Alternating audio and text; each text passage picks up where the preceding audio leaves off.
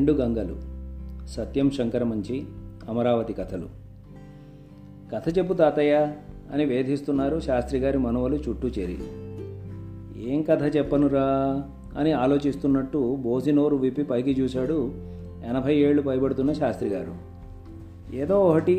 అంటూ నిద్రకి ఓ పక్క ఆవలిస్తూ చేతులు పట్టుకు గుంజుతున్నారు పిల్లలు సరే అంటూ మొదలెట్టాడు శాస్త్రిగారు ఒక రోజున మూ కొడుతున్న చిన్నపిల్లలతో పాటు పట్నం కాలేజీలో చదువుతున్న శాస్త్రి గారి పెద్ద మనవడు కూడా చదువుతున్న పుస్తకం మూసి వింటున్నాడు చాలా సంవత్సరాల క్రితం నాకు పెళ్ళైన కొత్తల్లో అంటే నేను పుట్టిన తర్వాతనే అన్నాడు ఆఖరి మనవడు ఈ అని నోరంతా విప్పి నవ్వి వాణ్ణి ఒళ్ళోకి తీసుకుని మళ్ళీ మొదలెట్టాడు శాస్త్రి గారు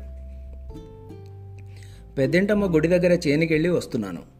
అటు ఇటు పొలాలు కనుచూపు మేర భూమంతా పచ్చటి కంబళి పరిచినట్టుంది నేలతల్లి చిలకాకు పచ్చ చీర ఒళ్లంతా చుట్టుకున్నట్టు పొలాలు పొలం చుట్టూ తిరిగి గట్ల పక్కన కుంటలో కాసి నీళ్లు తాగి అట్లా డొంకలోకి వచ్చాను మావిళ్ల చేను దాటానో లేదో చిటపట చినుకులు ప్రారంభమైనాయి తలెత్తి పైకి చూస్తే సూర్యుడు ఎక్కడికో పారిపోయాడు నల్ల మేఘాలు గుంపులు గుంపులుగా పరిగెత్తుతున్నాయి ఆకాశమంతా నల్ల మేఘాలే నల్లచీర కట్టుకున్న ఆడదాని మొల్లో బాకులాగా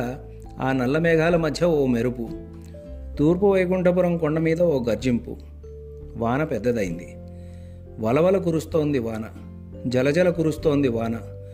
నేను గొడుగు తెచ్చుకోకపోతే పూర్తిగా తడిసిపోయాను అయినా గొడుగులు గోనగుడ్డలు ఏమిటి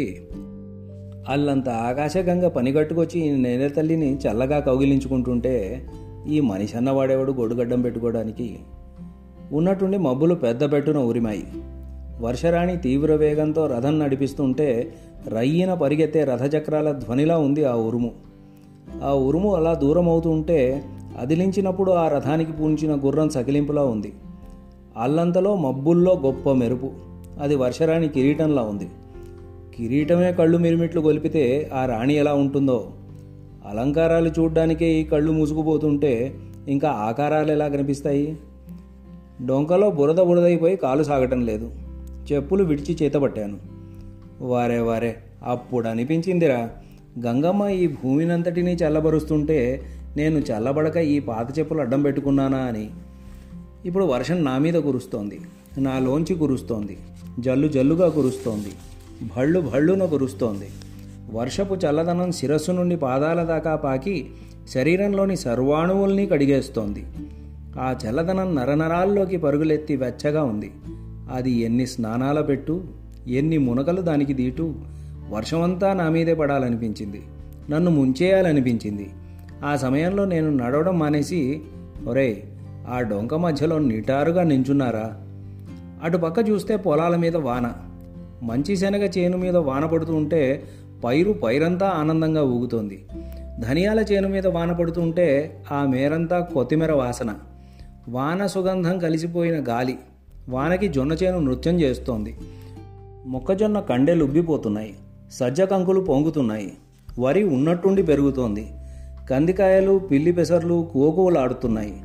వేరుశనగ చేను విచ్చుకుని వేళ్లలోకి దింపుకుంటోంది వర్షధారల్ని అలా నేల నేలంతా పైరు పైరంతా వర్షానికి పరిపరి విధాలుగా పులకలెత్తుతోంది